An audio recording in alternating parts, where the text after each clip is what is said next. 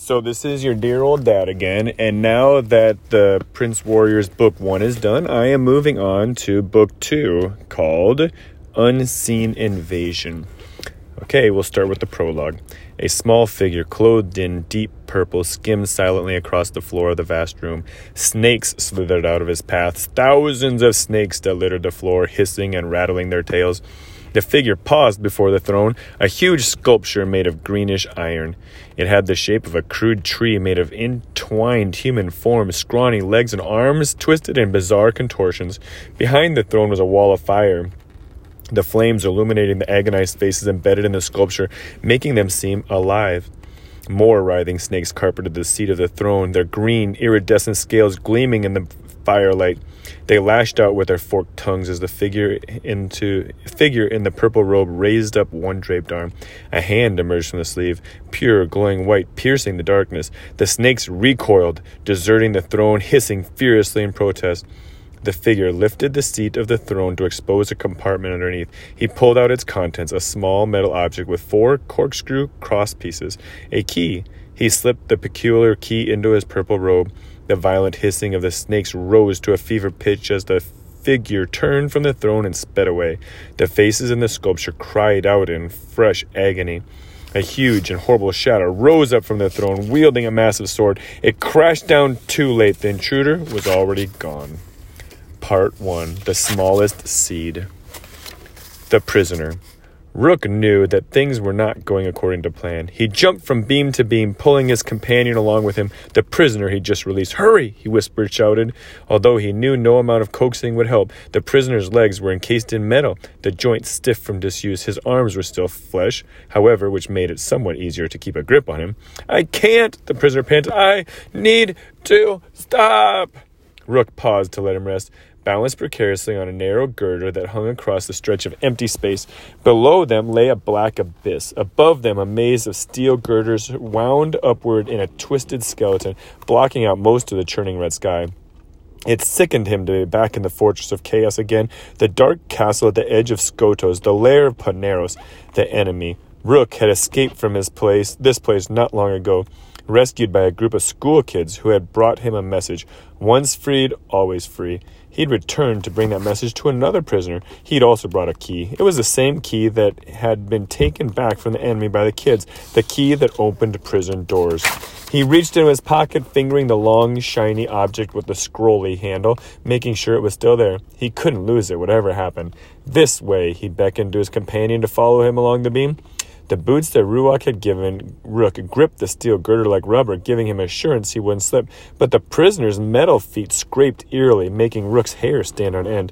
He remembered all too well what it felt like to hobble along on metal feet, and how he had been restored thanks to those kids and to Ruach, the one who had sent him. If only Rook had thought this through a little more. Getting into the fortress had been easy, too easy. The narrow beam of light from his breastplate had lit up his path with each step. No one tried to stop him. The forgers, the fully mechanized soldiers of Paneros' evil army, were nowhere in sight. Yet Rook had had the feeling he was being watched. The Ents, perhaps, those nasty metal bugs that liked to pass themselves as butterflies. They'd probably been tracking him with their red laser eyes unseen. Rook should have known better than to simply go out to the same way he'd come in. But he was so determined to free a soul and get out of that horrible place as soon as he could, he hadn't taken proper precautions. He thought he knew the way, but the fortress seemed to have shifted around him, morphed, his path wiped away, every exit he had known blocked. Chaos, confusion. That was Paneros' security system. The beam under them shuddered, forcing them to stop. Loud booms filled the air around them, the sound of heavy footsteps echoing through the maze of girders. It's them, said the prisoner in a squeaky, pathetic voice. They're coming now. Forgers, Rook thought. They had trapped him. Now they would come to retake him and the prisoner both. What's your name? Rook asked. It's F- F- Finn, stuttered the prisoner. Well, Finn, we have to get to the end of this beam, and then we'll figure something out. He hoped his voice didn't sound as hopeless as he felt. He inched his way along the slender path, keeping one hand on Finn's arm so he wouldn't lose his balance and tumble into the abyss underneath them. After that, after what seemed like forever, he got to the end of the girder and grabbed a vertical beam that projected from the empty space below. Finn grabbed on as well. The whole structure trembled and shook with the sound of approaching foragers. Red, round, glowing orbs appeared in the inky blackness, closing in around them. Which way? asked Finn. Rook looked up. He couldn't really see anything but small, angular blotches of red sky peeking through the tangled web of beams overhead. Up there, the, a voice seemed to come from the sky, a young voice, a girl's voice. Rook strained to see who had spoken. Stars seemed to be pouring from out from the cracks in the girders above them. Not stars, sparks, those tiny, brilliant balls of light that dwelled in the cave. Ruach had come, but the voice was not Ruach's. It definitely belonged to a young girl. Come on, will you? The girl's voice scolded him. By the light of the sparks, he could see the outline of a human standing on a girder above him. This way, climb! How in the world did that human, a girl, get all the way up there? Maybe it was a trick. Paneros was good at tricks. Deception was his game. Yet what choice did Rook have but to follow? He turned to Finn, whose half human face stared back at him, fear roiling in his eyes. Did you see that? he asked, pointing upward. A huge forager vaulted onto the girder they'd just crossed, its metal fist closed and ready to strike. As the forger lunged for him, Rook drew his sword and clung, slicing off one of its metal arms. The forger bellowed, its red eyes spinning with rage. It stumbled backward and fell from the beam to the dark void below. But soon there was another one to take its place, and another. Great, Rook muttered to himself. You coming or what? said the voice above. How am I supposed to? Use your belt. The belt. Rook suddenly understood. As the second forager charged him, Rook took off his belt, a wide, plain white belt that had no visible clasp. He tossed one end upward. It stretched out several times its own length, the end wrapping snugly around the beam above. The belt stretched thin, making it begin to hum like a tightly wound guitar string. Hold on to me, Rook said, and jumped, his boots launching him and the prisoner into the air as more foragers converged under them. Rook swung one leg over the beam on which he, his belt was wrapped, hauling himself and Finn over to the top piece of cake, he said breathlessly, giving Finn a little encouraging smile. Finn tried to smile back with his half metal face. You're too slow, said the girl, who had scrambled up to an even higher perch. That girl was starting to get on Rook's nerves. Rook looked down, saw the foragers climbing up the steel girders toward him. Pretty nimble, he thought, for big hulking hardware. He unwrapped his belt, threw one end to the uh, up to yet another beam, and land and jumped again, holding tightly onto Finn. Rook could see the girl more clearly now. She had scrambled up toward the top of the fortress, where bare beams thrust into the swirling red purple sky. Her fiery red hair whipped around her face in the biting wind. She held on with one hand, glancing out over the expanse of sky. Come on already! Rook jumped up again, Finn clinging to him, the belt propelling them up over ever upward. Below them, foragers continued to gather, scaling their beams, their red eyes piercing the darkness. Where on earth was that girl going? She seemed to be leading them, him into a trap. When finally Rook and his half human charge made it into the pinnacle, the little girl with red hair greeted them with a big, big sigh. Took you long enough, she sniped. Hey, you tried dragging up a 200 pound hunk of metal. No offense. Rook glanced at Finn in an apology, then turned back to the girl. He unwrapped his belt and refastened it around his waist, making sure his sword was still secure. The girl, he noticed, didn't have a sword, only a belt, breastplate, and boots, like these those other kids he remembered, the ones who had rescued him. But this girl hadn't been with them. They'd come from when they'd come for him. Again, he wondered if this was a trap. If the girl was working for Paneros himself. Who are you, by the way? Did Ruach send you? How are you going to get out of here? We're going to jump, of course. What? Rook blinked, hoping he'd heard her wrong. The beam on which they were perched on shook with the vibrations of the foragers cham- clamoring toward them. Now, the girl said with something like glee, let's go. Before he had time to react, she grabbed his arm and jumped straight into the turbulent sky, taking Rook and Finn with her. Chapter 2 Rain. Evan sat on the school bus, staring at the raindrops cascading down the window. He liked how they would run straight down and then suddenly turn toward each other, joining together to make a bigger raindrop that raced down the glass even faster. It made Evan wonder why they did that fuse and then fall. Interesting. Did raindrops just want to be together? Was it more fun that way? The bus was filling up, kids laughing and joking, relaxing after a long day of school. The older kids went straight to the back, the littlest kids sitting up front. Evan sat in the middle of the bus. He kept his eyes on the window, watching the raindrops. It was better than seeing the faces of the other kids as they looked him over and then passed by. He was a month into fourth grade at his new school, and still he hadn't made a real friend. The kids at Cedar Creek Elementary had their own friend groups.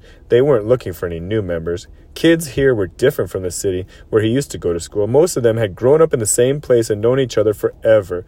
New kids didn't come to come to their school too often. Give it time, his dad had said. Evan wondered how long time would take. He heard giggling and looked across the aisle. Two girls glanced at him, smirking and whispering, probably laughing at him because of his hair. His mom had put some stuff in it to get it to lay down flat for picture day. Picture day. The worst day of the school year. He had to wear a collared shirt that itched his neck, and his mom made him promise to not get it dirty all day. Thank goodness that was over. He counted on his fingers, eight months to go before summer came back.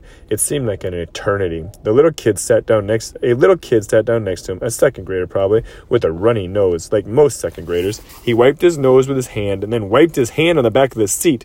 Evan looked away disgusting. The kid started bouncing in his seat like he couldn't wait for the bus to get going. Annoying little kids could never sit still. What's your name? the kid asked him. Evan. Evan made a point of not asking the kid's name, just so the kid would know that Evan didn't really care. He might be desperate for friends, but not for a bouncy, runny nosed second grader friends. I'm Charlie, said the kid. Where do you live? Around, said Evan answered. Maybe the kid would get a clue that he didn't really want to talk. Finally, the bus lurched into motion and Charlie stopped bouncing, his attention elsewhere. Evan settled back into his seat. It was a 20 minute ride to his house. Maybe now he could get a little peace and quiet. He pulled his phone out of his backpack and turned it on. It was his day to have the phone, which he shared with his older brother Xavier, although Xavier seemed to get it a lot more than he did. He opened his favorite game, Kingdom Quest. Evan loved this game. He was even better than his brother at it, although he was now stuck at level 6. The player had to use blocks of all different shapes and sizes to build a castle before it was attacked by the Icemen, who were like any army of creatures made of ice and snow who would come and destroy the castle if it wasn't finished in time. In each level of play, the castle you had to build got more complicated. In order to get building blocks, you had to go through a series of challenges, like defeating a tribe of trolls or decoding a secret scroll. Evan loved stuff like that. He wasn't allowed to use the phone in school, but he figured that the bus didn't count as actual school anyway. Evan played intently for several minutes, but still he failed to finish before the Iceman came and destroyed his castle. He sighed, tapping the reset button. At least he got to start over and try again. Eventually he knew he would win. He would go on to the next level and a brand new set of challenges to overcome. The game sort of, sort of reminded him of Ahoratos. Ahoratos. The, the real but unseen world he had been into twice with Xavier and his friends. Each time they went, the challenge was a little tougher, but if they followed the instruction from the book and listened to their guide Ruach, they would make it through. Best of all, even if they messed up, they got a second chance, at least so far. He thought about his friends, Levi, Brianna, and Manuel, as his fellow Prince warriors. He wished he could go to school with them. They were at Cedar Creek Middle. They could all hang out, have lunch together, talk about their adventures in Ahoratos without being looked at like they were weird. When Evan had boasted to the other kids in his class how he'd gone over a waterfall and battled evil butterflies and ridden a flying dragon, they just looked at him like he was crazy, making it all up. Maybe he was. It was more than a month since he'd been to Ahoratos. Maybe it had been just a dream, except Xavier had been there too. Could two people dream the same dream at the same time? Evan doubted it. Yet ever since they'd rescued the prisoner Rook and escaped from the evil fortress of Chaos and Skotos, none of them had heard a word from Ruach. Maybe he was on vacation, or taking an extra long nap, or maybe he just didn't need the Prince Warriors anymore. Maybe it was all in Evan's imagination. But they had to go back. For one thing, they didn't have their full sets of armor. Only the belt, breastplate, and boots. A real warrior needed more than that. They still had to get the shield, the helmet, and the sword. The sword, that's what Evan really wanted. A real, beautiful, majestic sword. A forger slaying sword. If he had the sword, those girls in the next seat would be too busy staring in awe to think of making fun of him. The bus stopped at the wreck. That's what he and the other kids called the Cedar Creek Recreational Center. Most of the kids, including Charlie with the runny nose, got off the bus. Normally, Evan would have gotten off there too. Xavier and his friends were probably there already playing basketball, but Evan didn't want to play basketball in this itchy button down shirt, and he'd forgotten to bring an extra set of clothes. He would just have to go home and change and ask his mom to drive him over to the wreck later. When the bus screeched to a stop at his house, Evan got up, shoved his phone in his backpack, and walked quickly toward the front of the folding doors. Squeal when the folding doors squealed open to let him out. The rain had let up a bit. But he put his hood up anyway. It was a long walk to his house. The pebbled driveway dipped down toward a bridge over the creek and up another hill. Evan liked to imagine he was back in Ahoratos again, running through the woods, jumping over the deep chasm that separated Skotos to the dark side of Ahoratos from the rest of that golden kingdom. He liked to imagine he was building the bridge with his feet, as he had done the last time he was there. That had been amazing, stepping up into the sky and stones forming under his feet as he went. You gonna just stand there admiring the view? Evan turned to the voice. Miss Lois, the bus driver. Her crinkly eyes smiled at him. She had spiky gray hair and lots of red lipstick. She reminded Evan of a kindly, grandmotherly sort of gargoyle. Sorry, he muttered, jumping off the bus. You take care now, Evan, Miss Lois said, shutting the doors. The bus rumbled away. Evan watched it go, bouncing over ruts in the road, fountains of muddy water shooting up from the wheels. The wheels of the bus go round and round. What made him think of that baby song? That snot nosed kid Charlie, probably. You need to get a grip, he said to himself. You're a prince warrior, right? Not a little kid anymore. It was still raining, so he put up his hood and was about to head down the drive when he remembered the mail. Because it was such a long walk from the road to his house, his mom had told him and his brother to please stop and check the mailbox whenever they were on their way home. Xavier usually forgot, but Evan didn't mind getting the mail. It was like having a job in a way, and it always gave him brownie points with mom, who liked it when he remembered to do things without being told a hundred times. He walked over to the mailbox, which was which was nestled in a bunch of tall brownish stalks his mother called grass. It didn't look like grass to Evan, but Mom had lots of weird names for things. He pulled on the mailbox door. It stuck as it always did, so he had to pull extra hard. The box was full. Mondays. It always seems to fool us on Mondays. He pulled out the letters and magazines, balancing them so he wouldn't drop any on the wet ground. He'd just gotten everything out and folded the magazines around the letters securely when he heard something a zap, a sizzle like an electric spark. He thought at first an overhead wire had been hit by lightning, although he hadn't seen any lightning. This wasn't a lightning kind of rain. He looked up at the tall poles that held the wires like tight ropes all the way down the road. Out of the corner of his eye, he saw a flash, but it didn't come from the pole, it came from the house across the street. he squinted at the house. Manuel lived there. He'd been amazed to discover that Manuel lived right across the street from him. Evan hadn't actually been to Manuel's house, mainly because Manuel had never invited him.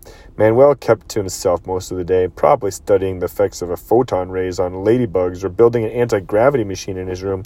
Another flash. Maybe Manuel was messing with something even worse than anti gravity. Evan wasn't exactly sure what anti gravity was, but it sounded kind of dangerous. He stood there for a moment, unsure what to do. But then there was another flash that lasted even longer, and Evan felt sure something was really wrong. Maybe there was a fire! He sprinted into action, holding the mail under one arm like a football player, and as he ran across the street and up the steep driveway to Manuel's house, he didn't notice that one of the letters in a bundle, a bright red envelope, had slipped out and tumbled into the tall brownish stalks beside the mailbox. As it fell, it let off a sprinkle of light, but Evan didn't notice that either. Uh oh. That is the end of chapter two, and I will read more later. Love all of you peoples, all of you kiddos, all of you. God bless you. This is a good book.